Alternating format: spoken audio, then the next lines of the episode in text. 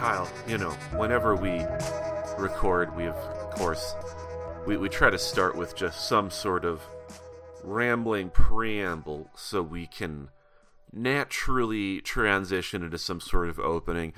And um, the reason I'm talking about that is because I want to expose that I'm not interested in that in this week because I'm having a, a crisis of mind and heart, and I think I just need to get right into it. And so I'm gonna push this on you, Kyle. Hi, uh, I'm Nick, And I'm Kyle standing by for the truth bombs. and this is uh, the Big Bang Theory theory.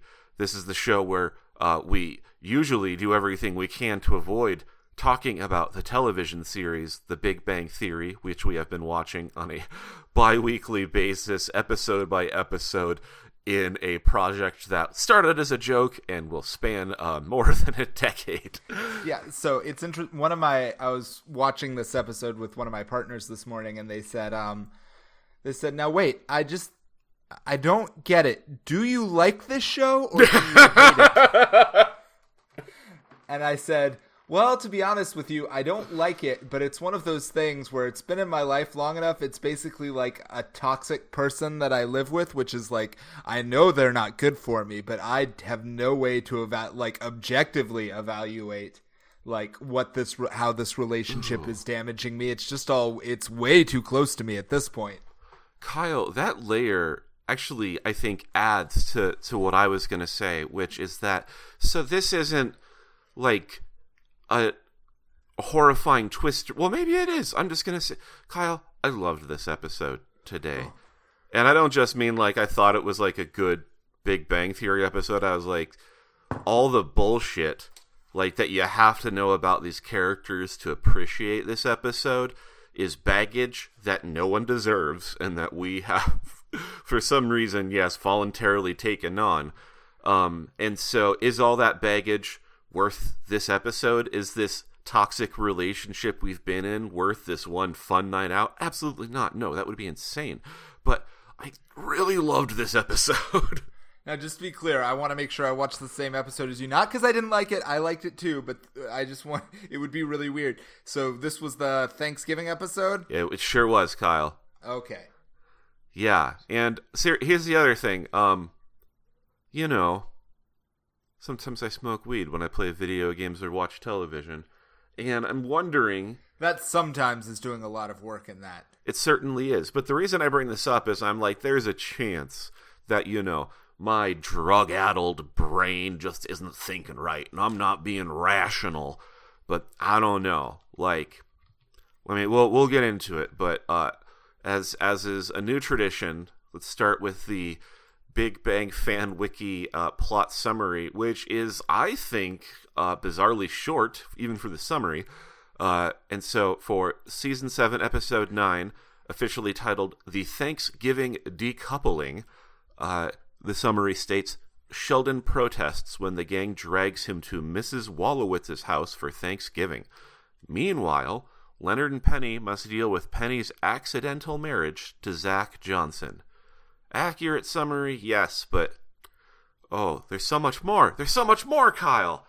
Also, um, one thing that is just like, you know, uh, like a behind the scenes goof almost is that, uh, the one disappointment uh, that I have with this episode is that so it is called the Thanksgiving decoupling, and because we're watching this on a streaming service, uh, you get to see that title before you watch the episode. And so I did 100% expect the end of a real relationship. Um, and then when it turns out to be, you know, part of the goof of the plot, I was like, son of a bitch, a bait and switch. But people who watched us at the time would have not seen that episode. There'd be no point for that joke title. It's like a bait and That's- switch that was you're- for nobody. You're not. I don't think. You, I mean, when did this episode come out? Roughly like twenty. I don't know. Twenty. what? 2013, November 2013. 21st. So in 2013, I feel like we were well into the streaming era, but there were still people who watched this stuff on television. And Yeah. by that point, when you pulled up, when you were like flipping through the, I still want to call it a TiVo. Even Oh, I it's not really- it has a- forgot. Yeah, everything did already have those stupid you know, they weren't like smart TVs yet, but they had the built-in menus that Yes, and when you were like, you could look in advance at what episode, like basically like a digital TV guide, and it would definitely give you both the the like the title and a summary of the episode when you were like planning. Mostly, I think, so you could decide whether or not you were going to DV- DVR. That was the word I was looking for. Whether or not you were going to DVR it. I, I, for whatever reason, I'm going to be honest, that is a whole generation of television technology I just skipped. I That's just fair. I like- mean, weren't you in like law school or something at the time? that would be no rationalization for it. No, like if it was uh no, I just like didn't have like an actual TV for at least a decade. And not because I was like, I don't watch TV, but I just stole all my shit on the internet. That that was it for years and years. And the thought of, of paying for media would, would gabber my flasts or flabber my gasts, whichever. Gast my flabbers. That's that's the appropriate phrase, I believe. yes, that's definitely how people say that. yes. Uh, in any case, yeah, you're right. Okay, people would have seen that joke, and I have old man syndrome in this case, so so it goes. But um, I'm just trying to help you. I'm trying to make you feel better about it, about the bait and switch. Well, no, I mean, I mean, see, you're doing a good job, but I'm saying the reason that I, for my own misunderstanding, though, it was that yeah, it was like, okay. yeah, back in the day, you just pushed the button and you hoped the next screen had something better than the last.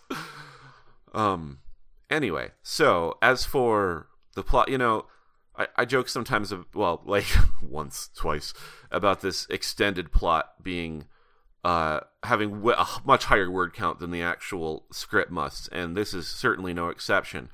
But I feel like I'm going to contribute that many words nonetheless to this piece of art because Kyle, I feel like, again, is the bullshit worth it? Not at all.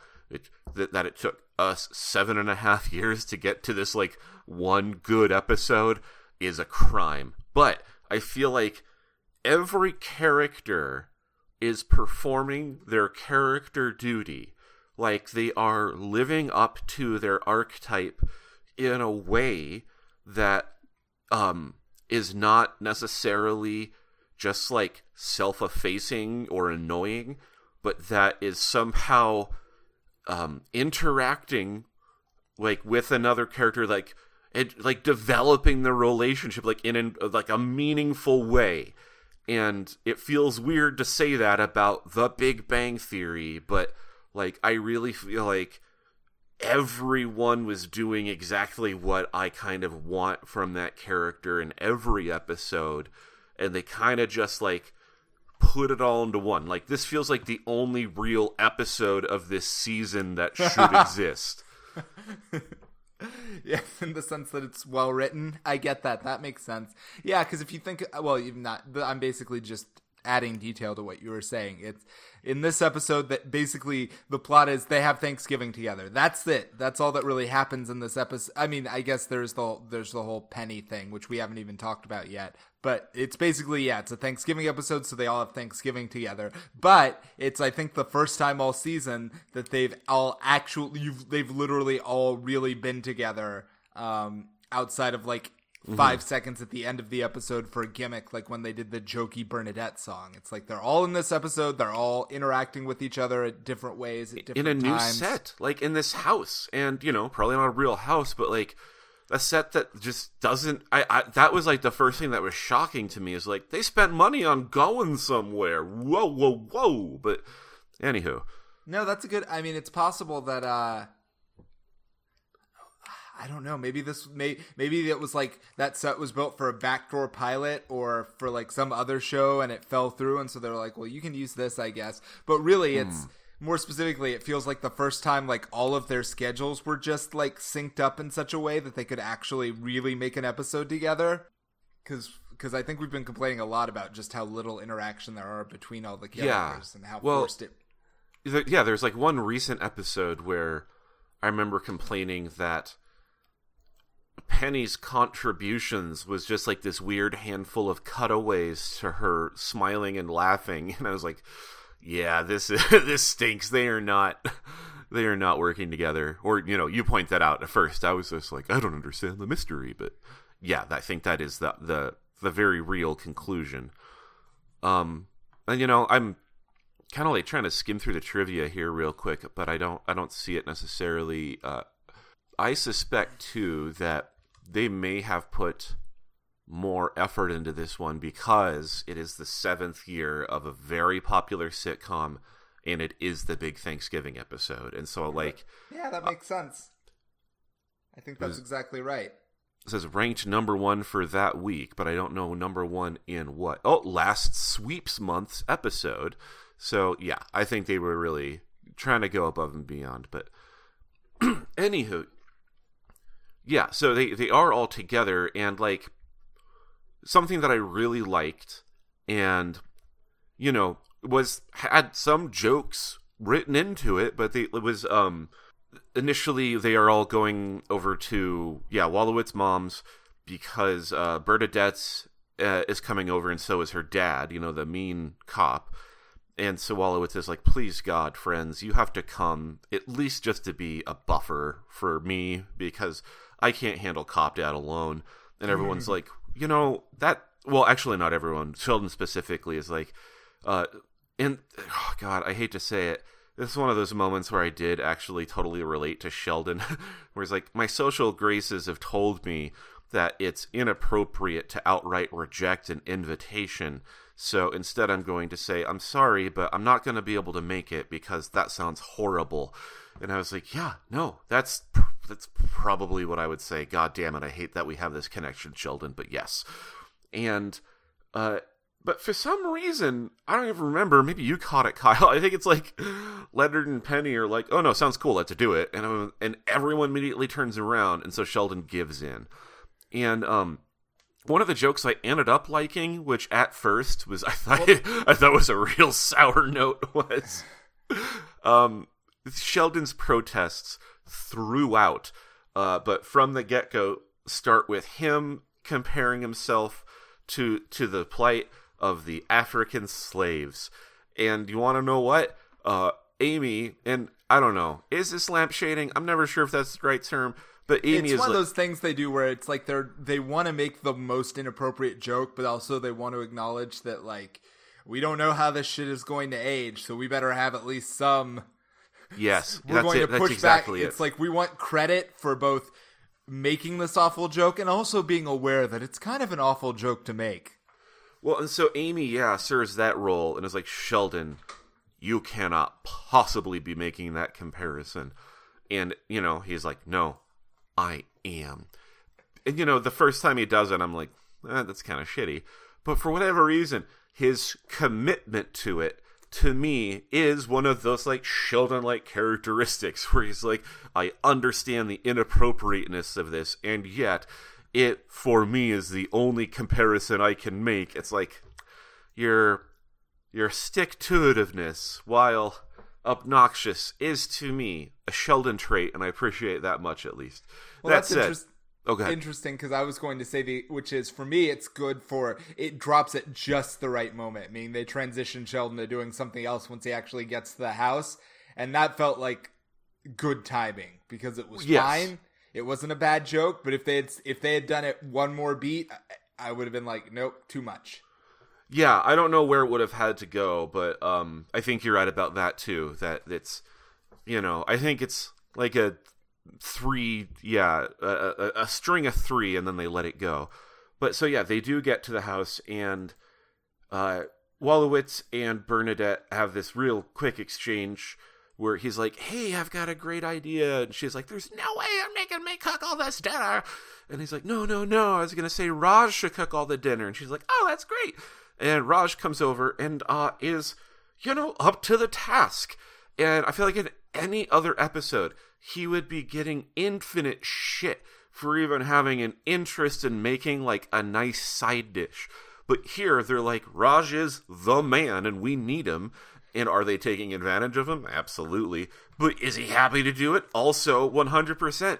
And Not only that, but he again in that same weird like racist, but for some reason this time it works. Oh, jokes. yeah, I know. Exa- He- yeah, go ahead. He, he turns and he goes, Well, of course, you can't have Thanksgiving without an Indian doing most of the work.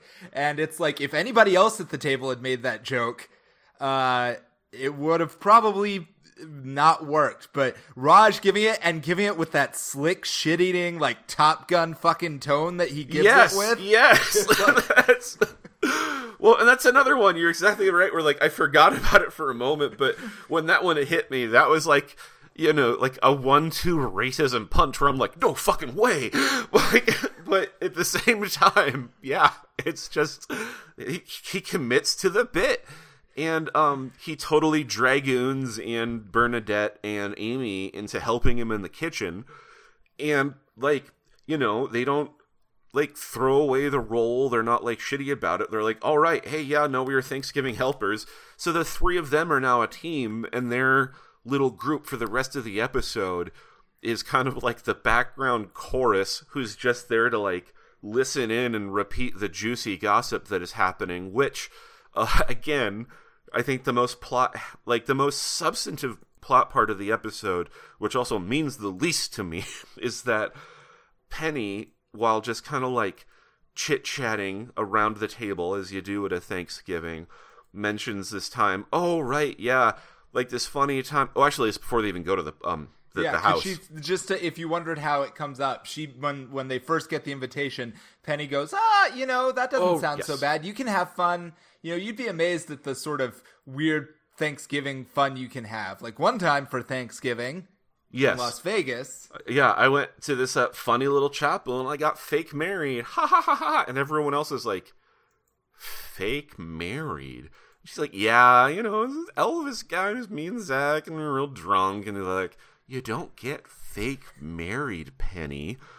And so that, yeah, what is effectively the A plot, which I just again don't give a shit about, is uh, Leonard is immediately like he's not, I think, outburst upset, but he's very clearly perturbed, and his goal is like, well, this needs to just immediately get annulled. This is priority number one. I can't believe you did this. He has no sense of humor about it at all. And so Penny is like, "What the fuck? Like I know that I it was a goof. Like I didn't know until half an hour ago that I was married. What's your problem?" You know, like later on, they do try to make Which can I just can Oh, I just say that I mean there are many numerous implications for this. Not the least is Penny has been committing tax fraud for years because you're required to disclose your marital status on your filing on your tax filings. Oh, but I also believe that fraud requires some proof of intent to defraud, and that her ignorance would be a possible defense here.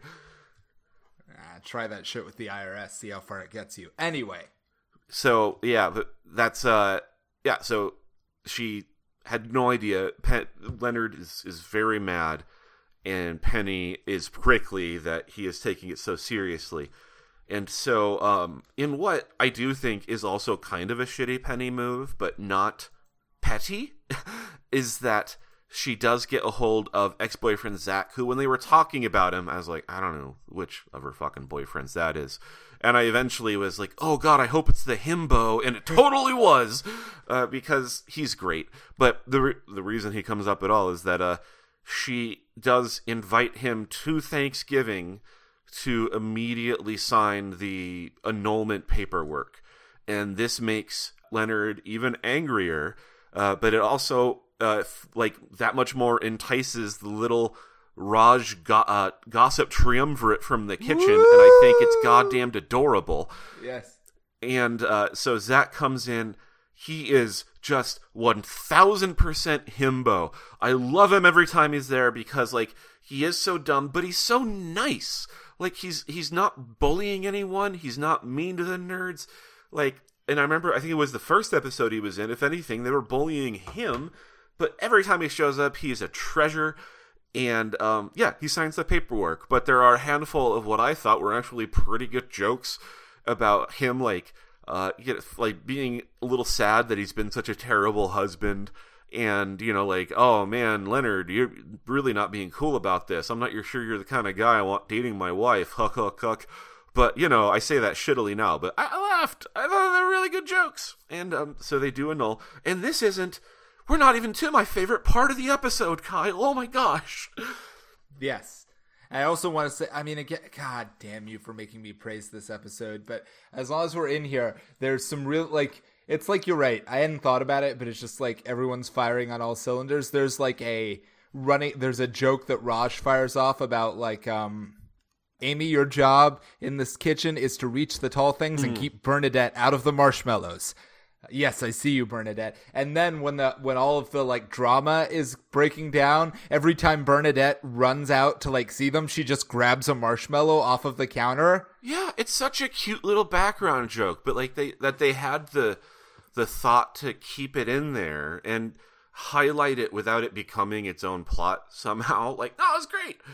And also that like Raj, you know, in spite of his uh his kitchen and domestic uh, sensibilities being, you know, what what you consider a uh, traditionally kind of passive feminine trait, he here is a stern but um not uh, harsh taskmaster, and the, the the like sly kind of I don't like again like stern eyebrows he gives Bernadette uh, about like the work she has to do. It's great. I don't know. Like I I love that part of it. But to um yeah to get to I think the best part of the episode is that so um the whole reason this episode is happening in the first place is because Wolowitz is scared of dealing with Cop Dad. And so Cop Dad comes over and he's as gruff as ever and he's like, I just want to be alone and watch football and get real drunk on cheap beer. And so that's his goal. And uh, Sheldon uh, sits at a recliner near them because he has nothing better to do. Wolowitz is on instruction from Bernadette to go and keep Dad company. And um, this is again like I can't believe how much praise I'm giving this episode, but in spite of Wolowitz always being like the worst, like kind of seeing him struggle to connect with like you know this person that is now a family member but has like nothing in common like no similar sense of humor just like this god damn it i guess like we are bound together by relationship but this stinks. I'm like man i get it. I totally understand those try hard family interactions. And so i'm like that to me was a like a realistic element. And then also um in addition to that seeing like kind of his frustration as what ends up happening is sheldon um by accident ends up becoming like best buds with dad because while dad is complaining about some play in the game, uh, Sheldon spouts off, as he does, matter of factly, what the correct play would have been. At which point, uh, the, cop dad is like, Sheldon, you, uh, you know what you're talking about there, huh? And he's like, yeah, my dad would make me watch football until, uh, like, I'd have to watch the whole game before he would allow me to do my homework. Chuckle, chuckle. And so uh, Dad takes strong interest in Sheldon because of the football knowledge. And then uh, Sheldon again, matter of factly carrying on like, so Dad's like, so yeah, I used to watch a lot of the the games with your dad, huh? And he's like, no, not really. I mean, my dad died when I was fourteen, uh, which was a real tragedy for the liquor store owner who cried and cried and cried. And Cop Dad is now like, oh, we are two kindred hurt souls. It's like, did you ever have a beer with your dad?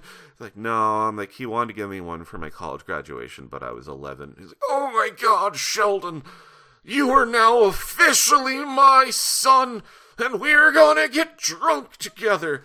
And then, yeah, uh, enter drunk Sheldon, and um, it's it's fun.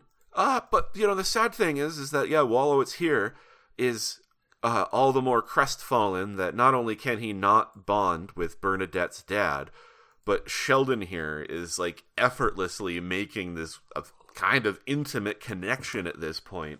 Yes, and, and, as we've, I mean, it doesn't, they don't actually play this note too hard, which is great, but Wolowitz famously the most daddy issuesist member yeah. of the, well, of and the that's, gang. That's a, like a joke that I, I unfortunately don't think works is that he kind of tries to horn in on the bonding here, and he's like, you know, my dad left when I was really young, and that was a big problem for me. And Cop Dad is like, oh, yeah, that sounds rough. Go get us more beer.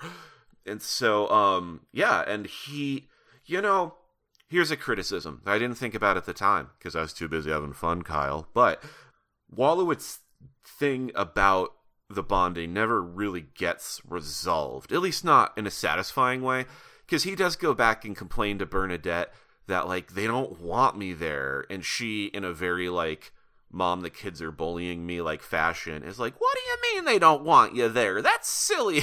It's like no like i nothing in common with him. He doesn't like me. This sucks. And um, the only way it does get resolved is when they all are finally sitting at dinner uh, cop dad like slaps Wolowitz on the shoulder and says you know you're not the worst step uh, yeah what stepson or son-in-law i could have and uh, he's like, "Yeah, thanks, I guess." And he's like, "Oh no, actually, he is more thankful." He's like, "Oh, that's the nicest thing you've ever said to me." And he's like, "Yeah, well, I'm drunk," and that's how they resolve that part of it. That it's, yeah, he's he's miserable, and also when they're the when Sheldon and Dad are drunk together, they, you know, not too mean spiritedly, but do nonetheless playfully bully Wolowitz, which does not improve the mood. And so, yeah, like I think I think Wolowitz got kind of robbed, I guess, and also I feel like I got robbed because again, I was expecting um, an actual relationship ending thing, and Penny and Leonard, their thing to me also doesn't really get satisfactorily resolved because after all the buildup about how upset they are, once the paperwork is signed, they're all kind of like, all right, well, that takes care of it. Well, you know, all that shit we just talked about, I guess, wasn't really that impactful in the feelings that Leonard have of uh, of jealousy and knowing that he would uh, Penny would marry someone on a whim and not me, your boyfriend, who has uh, been dedicated to you for seven years, regardless of whether you were interested in me. And then she's kind of like, well, next time, whoever it is I marry, it'll be for love or money. And everyone goes, ah ha ha ha. ha. And Leonard just cries inside. yeah, that's basically. I have left. I don't know. No, that's basically. Yeah, I. That's you know, the- you. You really were all on all cylinders on this episode. You were paying close attention. You captured all the beats. I just uh well, you know, there's there's one last thing to get in that I really like though because I god, fucking every now and then I like I snap back into reality and I'm like I'm giving this episode effusive praise. This is I definitely have brain worms.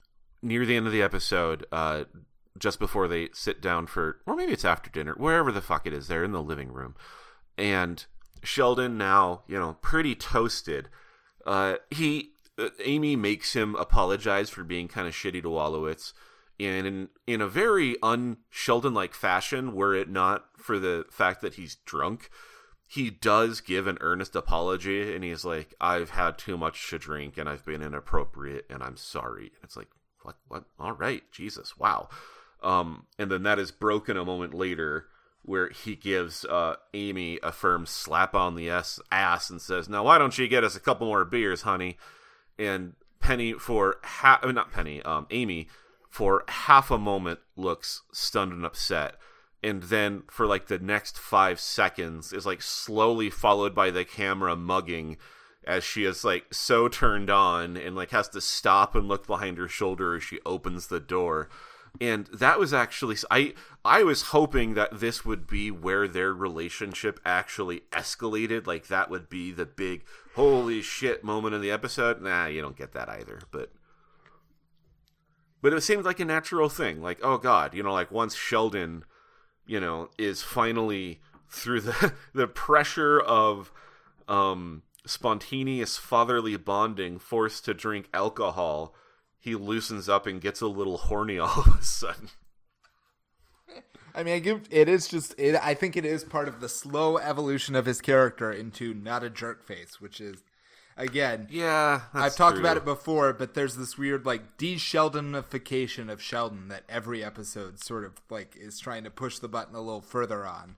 The only thing this is a weird meta comment, but uh, again, I was watching this with my partner, uh, and we were watching the part where he talks about how his you know a recurring uh, they've made this jokes many times it's a recurring joke on the big bang theory that uh Sheldon's dad was kind of a useless drunk who fought constantly with his mom, and that Sheldon would probably remember himself as having an unhappy childhood, were he a person who processed his memories and relationships normally. Yes. But because he's incapable of that, it's just more like something that happened to him than that something he's traumatized by. But uh, as my partner pointed out, wait, isn't Young Sheldon basically a show about how his growing up years were essentially idyllic, except for the fact that he was a little too smart than everyone else? So it's like I haven't watched any of that show, but yes, I don't think like him having an alcoholic, like borderline non-functional father is a major plot point in that television show. And so I Yeah. wonder if they, they they just are like if this is just part of the canon that gets thrown out when they decide to make the prequel. Well, Kyle, you know, I had never once thought about it, but you're absolutely right. Like, I've never once seen, you know, a poster of Black Sheldon where the little kid has a, you know, did I? I meant to I'm say Black. sorry. Shel- No, time out. Time Here's why, out. Kyle. Here's why. I meant to say young Sheldon because I was going to say I've never seen one where he has a black eye, which would be the That's drunk fine, father but connection. can we can we talk about the blaxploitation reboot of the Big Bang Theory, Black, Black Sheldon, Sheldon. which is infinitely who plays like I mean I guess it would have to be someone young and up and coming who's hip that neither of us would know. But if we could cast ideally anyone, who would you cast as Black Sheldon? Like you know, is that more like a you know the obvious choice is uh is the man who played uh Steve Urkel whose name I can never remember. But, Wait, uh, so he's a this is adult Sheldon, not young and black. Well, Sheldon. I mean that's the, that's one of the many creative decisions we have to figure out as we before we pitch this to the network is what age what's what age is Black Sheldon? Yeah, no, so I'm trying to imagine this now as like an early 90s TGIF block family comedy rather than like the network comedy it currently is. I guess it could be as well. I don't know. Well, in any case, I imagine him as being like 18 just starting college is where I imagine. Well, no, that wouldn't make sense because he'd have to be so young. I guess where would where would where would genius Sheldon be at eighteen? Is he already a professor at that point?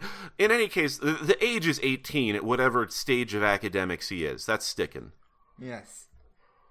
And then uh and then the plot revolves around his attempts to, you know, simultaneously get his doctorate and be pub- be the youngest person to ever be published in some fancy magazine while still bagging all the ladies. That would be nice too, if he could occurs a little hornier. Right, it would have to be right. Uh, well, okay, I want to be careful about how I said, but if you want, I if if you're imagining a cooler, like more fun version of Sheldon, which is the joke of the premise. Anyway, there was actually I'm, I'm great. concerned about the black nerd erasure that's happening here, but well, there was there was a great show in uh, I don't yeah in my childhood, but I don't know when it was if it was being made concurrently or if I was watching something that was made a few years earlier. But it was called Smart Guy, and that was basically the plot of that show was a um was you know a, a normal you know middle class uh, black family. Although I don't think there's a mom. I think it's a single dad and one of his and his I think his daughter who is who is you know hardworking but normal, and then his ten year old super genius son who he has to you know figure out how to give you know the best opportunities he can to and so and that's the plot of that show mostly revolves around he's like 12 but he's already in high school because he's just that smart well, I'd never heard of it, so that was all new to me. it was, it was a great. It was called Smart Guy. I, it was by T.J. Mowry, who, or I'm sorry, the kid was played by T.J. Mowry, who I think is the younger brother of, Of Tia uh, and Tamara. of Tia and Tamara Mowry, who ha- had their own show. So it was sort of like an unofficial spin-off of Sister Sister, I think, basically, um, and probably shared a lot of Goddamn family writers. comedy dynasties. Yeah, it was. A, I watched a lot of. Ep- I watched a lot of episodes. It was a good little show. Uh, there's even that one very special episode where he gets drunk and then has tries to hide it from his dad, and then his dad tells him something that has actually stuck with me my entire life, which is, son. If you're ever somewhere and you're about to do something and you think to yourself, is this something I'm going to have to lie to my dad about later? Then maybe just that's that's your conscience telling you it's not something you should be doing which delivered in that very not judgmental tone by a guy who's probably not, you know, uh, some weird conservative homophobe is actually a, a pretty good life advice. I'm trying to think about things that I would feel like I'd have to lie to immediate family members about. I think it's only if they were to ask me like weird, horny details that I wouldn't be comfortable admitting to. But I think other than that, I don't know. I've committed some crime. I'm not ashamed of it. Which reminds me, Kyle, Yes. anything else about this episode? Uh, no. I mean, I guess uh, uh, this is going down as one of the best episodes we've ever watched. Is that just where we landed on this? You know, this I, I I may have to watch it another time and reevaluate, and again, just make sure that I don't have some sort of illness I'm experiencing today. But yeah, for me, this is now the high water mark, and at the same time, for my own mental health, I'm not expecting another episode to get close to it. Nope, it's not the one to beat. It's just up there, and I know that we're just gonna spend a whole lot more time just kind of crawling around in the sewer because that's that's what this is. But we we I feel nice to have basked in the sunlight today. So you want to talk about things that we actually like, or in this case, at least with me, things that I also like? I'll go first. Okay, Although it's not a, I can't give like a very strong, rec- but I'll just say. I, um, I'm there this week too. So go ahead. Well, first, I mean, I will start by saying saw Across the Spider Verse. Great movie, as good as the first one. Um, suffers from that thing where it's obviously a middle movie now in a trilogy of movies, so it the like, exact same end- feeling. ends on the most blatant cliffhanger imaginable. But other than that, yeah, fantastic. Uh, completely like indescribably awesome and watchable, and you know, all time classic movie. Um, I was I was almost angry about the cliffhanger. Like when the credits played, I was like, no, no way, no, no. But then I was like, no, that was still a really good time. so yeah it's like it it only the only reason it's bad is it sets up a series of expect it's like you're like well they pulled this off twice do i really think they're going to be able to pull this off a third time and follow up on all of these plot threads in a satisfying manner but if it's a movie just about Hobie, for sure. But we'll Yeah. see. hobie fuck the police spider-man Yeah, yeah. Which, oh man, yeah. It's they they bring in punk rock Spider Man, and I'm like, we'll see if this guy. Oh no, he's great. He's great. I oh my hesitation immediately melts away. Yeah, my favorite thing about that is that like it's not like his punkness is not like a joke.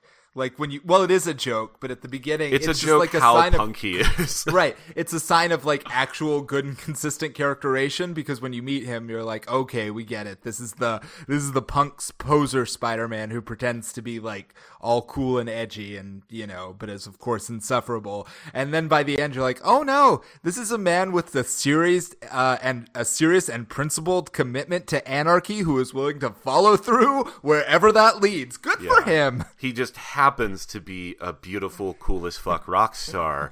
yeah. But he is he is committed. Yes. Yeah, but he has the heart of a nerdy Spider-Man.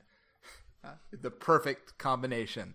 Um, so uh, yeah, um, but no, I was actually I I think I it's weird. I'm doing sort of a, a follow up, uh, not to a, a recommendation that I've done before, but sort of to shit talking I've done before, which is. Uh, news recently dropped that they're continuing the that they're going to release relatively soon the next chapter of the Final Fantasy remake sequel. And so that got me thinking, you know, it's been a while since I tried to get through that original Final Fantasy uh, 7 remake game. And I remember not liking any of it and getting so bored I stopped playing it halfway through. I should just, you know, check in with that, Yeah. see how it's going now. And I gotta tell you, still don't have unreserved praise for it. It has a lot of problems. The the I mean, where to begin? Like the entire Well, first. I'll just say half- I feel about the same way you did about it, and so and also I've re- very much I think as we've been talking about it, thinking of replaying it myself. So this would be very relevant to me.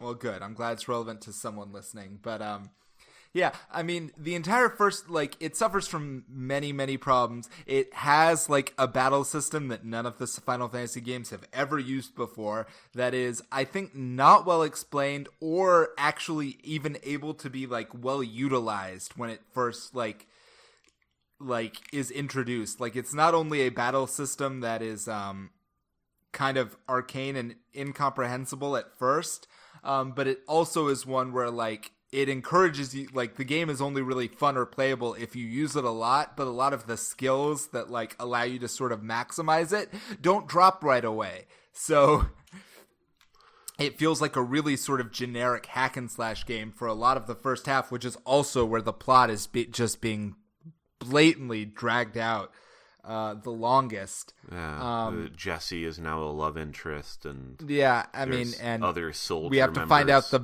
yeah, we have to find out everybody's fucking backstory for twelve minutes, and it's weird because they do all that, and then you they still have basically like you meet Aerith, and she's immediately like the the manic pixie love interest who requires no like immediate backstory or rationale for why she is like ride or die for Cloud. So we get we get to find out that like Jesse's dad is you know a victim of Shinra machinations, and that's why she's like left being an actress to become a terrorist.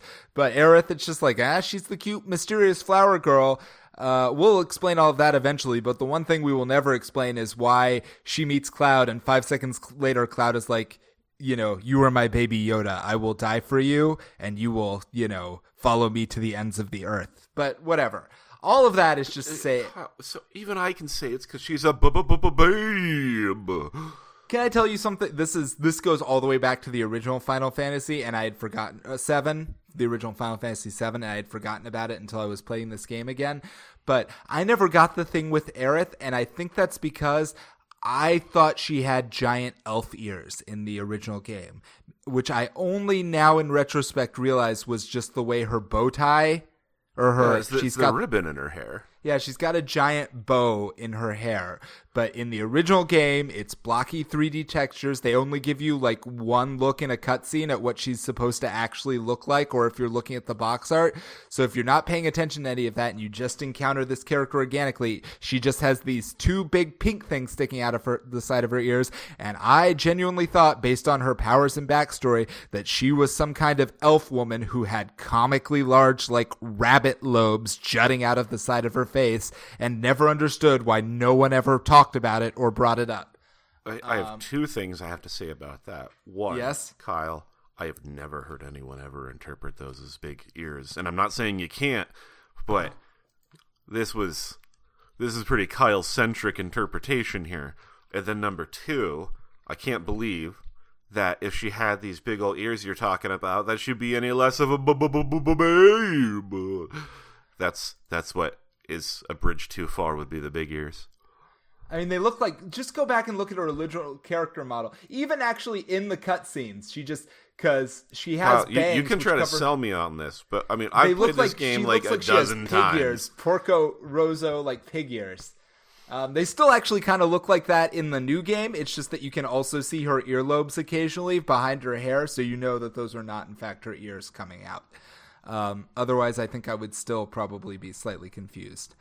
That's maybe that's just going to be my go-to interpretation. Is that's actually those are those are that's her ears coming out of the back of her head. I don't care these. She has she has these little fake prosthetic lobes that she wears.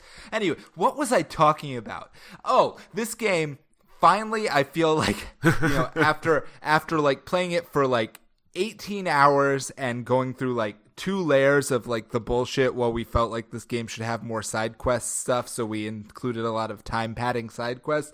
You finally get to wall city and then yes there are more bullshit time padding side quests to get to the part that but there are a couple of things that happen in wall city that finally like make the game click as not like an instant masterpiece, but just like something that's kind of fun and more on par with like the tone I want from a Final Fantasy game, which is you uh you have to fight in a coliseum of course to raise money for arbitrary plot related reasons mm-hmm. and you go through a bunch of normal basically normal like coliseum style battles against like mons you know monsters minions robots whatever but then the final big first coliseum boss fight is against a giant spooky robot haunted house which i know is again just a callback to the original final fantasy 7 game but again that game it, it didn't actually seem you know because it's a game of like 2D blocky tech. It didn't seem that weird at the time that you were fighting a big floating house. But now you actually like someone had to put in the work of being like, wait, how is there, how are you fighting like a house? What's going on with that? And it's like, well, it has rockets in the back that allow it to fire itself around on verniers and it has like missile launchers and a giant turtle head and arms that pop out on occasion to crush you. And it changes its element alignment every like 30 seconds. So you have to be constantly paying attention or you'll hit it with the wrong element and it'll just heal instead of getting stunned the way you want it to. And all of that was like around the time that I was like desperately running around the Coliseum trying to like, uh, figure out how to fucking, uh, you know, nuke this giant flying house robot. I was like, okay, this is more of the fun I was expecting. And then immediately after that, apparently your fight against the robot house is so so good that you win the heart of the of the beloved celebrity drag queen gangster who like runs half the town and he initiates you uh, into the mysteries of drag, but only after an incredibly elaborate choreographed cutscene uh, dance sequence in which Cloud reveals that, however stuck up he might be on the inside, uh, he still knows how to dance with his heart. And, and uh, yeah, and so like those two things back to back did a lot for me. And then so now I've gotten to the part like, and then after that, you do the whole Don Corneo subplot from the original game and you go through the sewers and then there's a haunted train level, which I don't recall there being a haunted train level actually. I remember there being a train yard, but I don't recall you having to do a thing with like trains and like fight ghosts.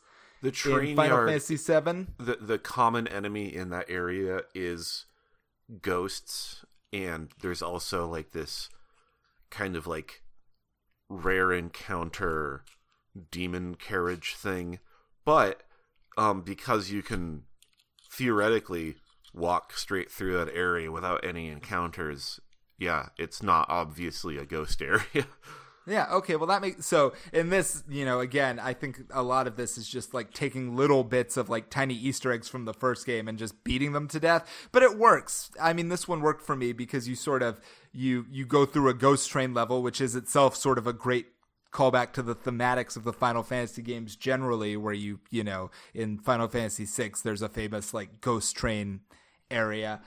In fact, is that I wonder if that's why never mind. I'm sorry. I'm not going to fall down that rabbit hole in my brain. But yeah, so there's a ghost. the ghost train to the end of the line Yeah, there's a there's a ghost train fight, and uh, and the whole thing is thematically subcoded to be about like you know Aerith isolation and lo- both. It emphasizes her spiritual connections that she can talk and communicate and have empathy with ghosts, and then also gives you a cute little flashback to when she was a kid and she felt abandoned, and you know, so you know you're basically you get a little glimpse of her inner child as you're helping exorcise all of these ghosts and destroy the demon of the train yard. Um, so all of that is just to say, and by that point, yeah, I had finally mastered the combat system enough to be like, okay, this is pretty, uh, pretty fun and satisfying when you get the hang of it and you figure out how to use the various abilities to fill the stagger gauge, and you know, optimize your character's materia so that they are actually fulfilling different roles on the team and so on and so forth. So yeah, I I still can't unequivocally recommend it. I'm not to the end. There could be another. There could this could easily be a game that just hits you with another long, boring, drawn out slog. Uh, you know, in the last you know ten hours of the game, but. Uh, it gets a lot better. It gets good enough for me to actually be interested in this franchise going forward and to be, you know, more excited about the new Final Fantasy game that just came out that apparently has a very similar combat uh, combat system yeah, I still remain cautiously optimistic, much as I am about Final Fantasy XVI, where the consensus seems to be this is a really good game, except the story kind of sucks, and it's no longer an RPG. So we'll see how that one goes too. But ah, these Final Fantasy games, they're they've got a way of digging into your heart, and then Square just gets to take advantage of you for the rest of your goddamn life. That's true. You know, they've announced, I think, that they're, or I don't know if announced is right, but there are rumors that they're going to do a Final Fantasy IX remake now after Final Fantasy VII, and that's gonna be that's gonna be a real reckoning moment for me because that's the one that actually lives deep in my heart. So, Well, they just have to increase the uh, animation and general combat speed by 400%, and then that game will go but up. how are that like again? Part of the appeal of that game is that it went back to sort of like the more hokey, like bit small body, big head. So like if the first thing they do is try to redesign all the characters so that they're like normal proportioned, it's going to break my whole brain.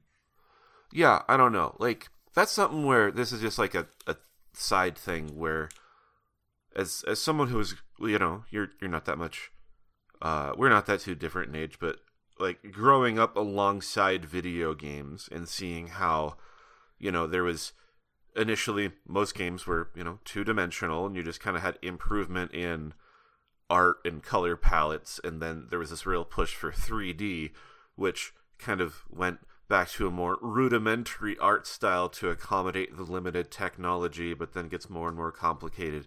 It's something that I've always been kind of disappointed by is that uh, the abandonment of like 2D video games because I'm like, well, now like you could really do like whatever you wanted uh, if you weren't so insistent on having something be three dimensional, and so just you know, for instance, if they were to do in Final Fantasy IX wouldn't be right, but uh, like to to not make it a more realistic art style, but you know, lean into the art style that was already there and just I don't know. Yeah, I mean, one of up. my one of my favorite game critics, and I think a lot of game people in general talk about this, which is that like the the best Zelda game, the ga- Zelda games that hold up the most in terms of graphics are all of the 2D ones and Wind Waker, because yes. those are the ones that like Wind Waker in particular is the only 3D Zelda game that doesn't look like butt in retrospect because they were going for a deliberate vibe that they didn't want to. Uh, I mean, I guess Tears of the Kingdom and Breath of the Wild are still so new that they look generally fine anyway, and but yeah. I just meant, but like Wind Waker like has a perennial like good graphical sensibility because it wasn't trying to be like at like the fully Fidelius yeah. 3D thing. Which is like ironic justice because I think a lot of people complained about the art style when it came out. Um, but yeah, no, it has withstood. And also, I think the reason I was so focused on like the 2D part of there for a second was uh, the articles I've been reading about a possible Final Fantasy remake where uh, there is not a six remake in the works, but apparently like staff at Square Enix have been like, "Yo, when when do, when do we get to make a six remake? Come on, let us do it. Let us do it." Oh, so they want they're like, "We know which one is the best Final Fantasy game. It's our turn. Let us do let us do Kefka." Yeah, and so I think I was I was kind of going into the the ether there with my anxiety about that getting some sort of weird janky 3D update, which, ugh. anywho, and you know, if they could do it tastefully, that'd be fine. I just I don't want some like wacky upscaled generic looking bullshit, but yeah, and that is what like everybody was all talking about how like I remember everybody's mind was blown by like how good Final Fantasy VII remake looked when it came out, but it's only like a couple years late. And there's nothing wrong with like I'm not giving it shit. I'm just saying like everybody looks like kind of very generic has like very generic doll faces most of yeah. the time. Like the actual animations look good, like the the movement of like the monsters and things and the like limit breaks and stuff is all really cool. But in terms of like does Cloud's facial expressions like properly or better reflect like his angst or happiness or whatever? No, he just looks like a very, very like pretty doll who right. who like occasionally like his cheeks twitch slightly. Well, and you just reminded me something that like really kind of annoyed me, which was a couple years ago. I was trying to mess around with some different um, Final Fantasy VII like OG game mods on the PC, and a lot of those were graphics mods. And I remember there was this one that was like really elaborate, and I was reading through the description, and it's like you know things like the lower polygon SD models are now updated to be high res modern polygonal models that are no longer limited by the technical constraints that the artists were working under the time, and so more likely better match their intent had they not been under those limitations. And I'm like, nah, that's bullshit. it's like, no, that the way it looked is the way it's supposed to look. You know, like if if there are glitches or whatever that you can fix, sure, but no, taking an art style that was updated 20 years later and then retroactively applying it because you think it looks better does not mean that the original game looked wrong or bad and ugh harumph harumph indeed yeah this is actually so again one of my uh, video game, and then we'll stop talking about because this is not actually a video game podcast. But um, but uh, I was listening to a video game guy, and he was like, you know, what if instead of his basic his argument was like, what if we devoted like some of the resources we devote to uh, graphics, just like anything else, like you know, physics puzzle, like imagine all of the other cool things that you could have so much more like detail and fidelity to and like fun weird systems in a game. You know like one of his is just the number of enemies on screen. He's like imagine how many more enemies you could like fight on screen at one time if they didn't all have to be like incredibly delicately yeah. like detailed renders. he's like, which is more fun, like fighting like four like elaborately detailed like dire rats or fighting like 10,000 goblins who all kind of look like butt.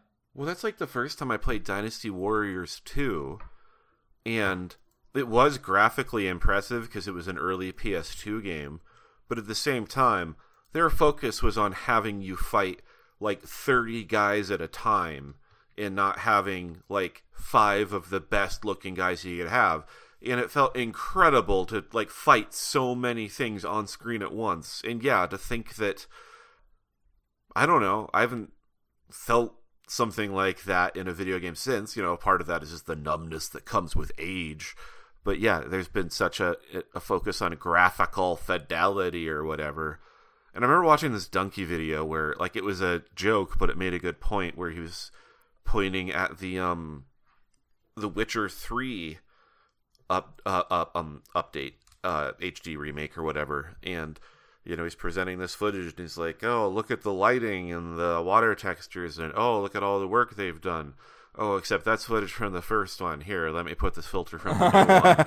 Oh it looks about the same doesn't it? Because you know these these things could become a thousand percent more detailed but we're at such a point with like graphics that you know yeah it's symbol i mean there's symbols right? Like all you really like graphics are just a symbol for the story that's going on. So it's like yeah. i need to know it's a horse i need to know it's a person and then like you know yeah, after like, a certain point is it cool that i can see individual strands of hair on a head? I guess.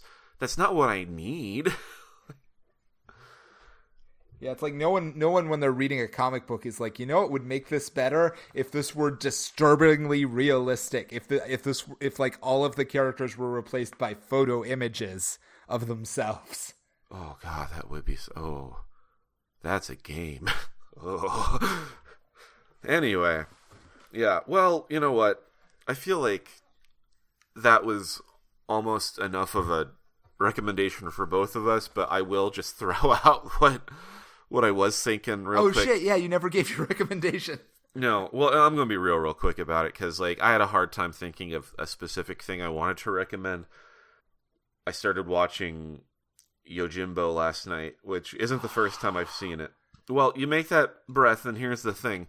I watched the first 20 minutes of it, and I was like, man, this kicks ass. Ah, wow, what a, like, good, funny, like well shot, well lit, distinctive movie. I'm pretty tired though, and so that's how that ended. and so I can't re-recommend it just because I didn't watch all of it. But I mean, it does kick ass, and even the first 20 minutes, I was like, no, I'm gonna. This is something I gotta take care of today, and I still would recommend. And so what I'm actually gonna recommend is something just very broad, and to to link back to to the man Hobie. I'm gonna recommend um like punk rock, but specifically like kind of the late 70s, early 80s era. And the reason for that is because, um, so in my teens, uh, pop punk was a force. Like, I think I was like 15 or 16 when, like, Blink 182, for instance, went from being like kind of the the most listenable of the real like punk bands to the most obvious of like the fabricated pop punk bands. And how you know they were the the leader of the pack and the the move was to emulate them as much. And all of this was being sold as punk. And so it has this anti-authoritarian sheen on it but it's also like the most commercial thing possible and like so i grew up like being told and believing that this is what punk rock was and enjoying it to some degree, but also like I don't at some point outgrowing it and being like, ah, it's just artificial bullshit. Like it's yeah, they're they're selling you on this, you know, rebellious lifestyle, but there's zero commitment and really like they're just trying to sing songs about breaking up to teens that are gonna buy it. And I I was, you know, for the most part one of those teens. And so it wasn't until into my adulthood when I was fully accepted I was bitter and snarly that I think not even intentionally, but kind of like going backwards, listening to like the kind of like goth rock I was into. Uh, that itself, itself itself ultimately stems from like the punk movement. And when I started, when I finally got back to that and started listening, then I was like, oh shit, no, this rules. Like the stuff that I thought was punk when I was a kid, yeah, was just a product like that was trying to mimic this, but like the source is the good shit. And um, for instance, the thing that really has me thinking about this is I was like watching Nina Hagen videos the other day, and um, her music is it the most listenable? I'm gonna say not really, no, and that's because she has three different voices that she shifts between, which are operatic singing, just outright screaming, which she can do well, and then doing a scary monster voice where she sings mostly like this. And um so yeah, it's pretty weird and it's ugly and strange, but that is what I like about it because I think going back and like what I've really connected with with this broader genre of music is that um it's not cute. Like if anything, it is a celebration of being kind of like raw and ugly and broken and just being like, but that's me. What are you gonna do? And um, something that I really liked um, was, for instance, the band Fear. They're just like so mean and cynical and aggressive. And I remember like when I was still living in LA, like strutting around listening to them and like specifically the song I Love Living in the City, which isn't about how great the city is. It's about like no, it's a dangerous, filthy, horrible place where you literally watch people die on the street in front of you. But what are you gonna go live in the fucking suburbs with those idiots? No, this place rules. And so, um, just that attitude of like we're not trying to pretend that we are like cleaner, or nicer, or prettier than we are, but like no, like we're we're gross and it rules. And uh, for whatever reason, I really connect with that. So um, and yeah, I would recommend as examples, as I mentioned, watching just any Nina Hagen thing. Also, she's German, so everything's in German, and just kind of like letting that wash over you. And then yeah, moving on to things like fear and like I think you know the the the, the, the grandfather of like American punk is like uh Iggy Pop, like listening to like that old shit and just wallowing around in all of that because um it's it's a nice time. If if you like fast aggressive music, if that kind of stuff just stresses you out, like there's definitely uh, examples within the genre that are gonna fit you just fine, but yeah, overall, you, you've got to get used to like some so some harsh, fast stuff. But and even I will say, when I first listened, I thought a lot of it just sounded like goddamned noise. But you know, then then once you once you accept that you're drowning, you just kind of start breathing the water, man. So yeah, that's my thing this week. That, that reminds me of another oh. recommendation. Have you ever seen uh have you ever seen the movie Green Room? Oh, Kyle, I watched that again just like two weeks ago because yeah, as long as we're talking about punk. Yeah, is that going to be mutual last second recommend? yeah, it's a great movie. It sort of dubbed it good movie. I was also going to say after you watch Yojimbo, you have to watch Sanjuro because that's actually the better. I mean, that I have not great. seen. So well, so basically, it's Yojimbo Part Two, and it's a much. It, I mean, Yojimbo's good. Sanjuro is just an outstanding. I think much better movie even though Okay, I really okay. like Yojimbo. So watch them both back to back if you have time. Uh, but then, yeah, Green Room, which is just quick. Uh, it's about a, a young aspiring band of punk teenagers who are on the road and they decide to play a punk show at a very punk club. Uh, not really a spoiler alert because I, I, think this isn't too big of a spoiler alert. No. it's a Nazi club, neo Nazis, which uh uh and so and yeah, and the the the they get in trouble almost immediately because they see some stuff in the club that they're not supposed to see. So Yeah. it's a nice, great plot, claustrophobic plot. You you feel for the characters and you're worried about them. And the bad, the leader of the evil gang of neo-Nazi uh, punks is Patrick Stewart, which Yes. is just and he's great. you know, he's fantastic. incredible. And also, it is. I do not think it is strictly a horror movie, like a traditionally so, but it's it's a horror movie. It's it, the violence in it is. I wouldn't necessarily say um, gratuitous, but it is frank and it is graphic, and so um, you're not seeing things happen just because it's like an over the top fun thing like in an old slasher movie. It's pretty like upsetting, like, wow, they really fucked that guy up kind of imagery, so But again, like that's just like a warning for the those of like softer stomachs, but it's absolutely an excellent movie and I, yeah, I was very happy to revisit it and I think it left an impression on the friends I was watching it with.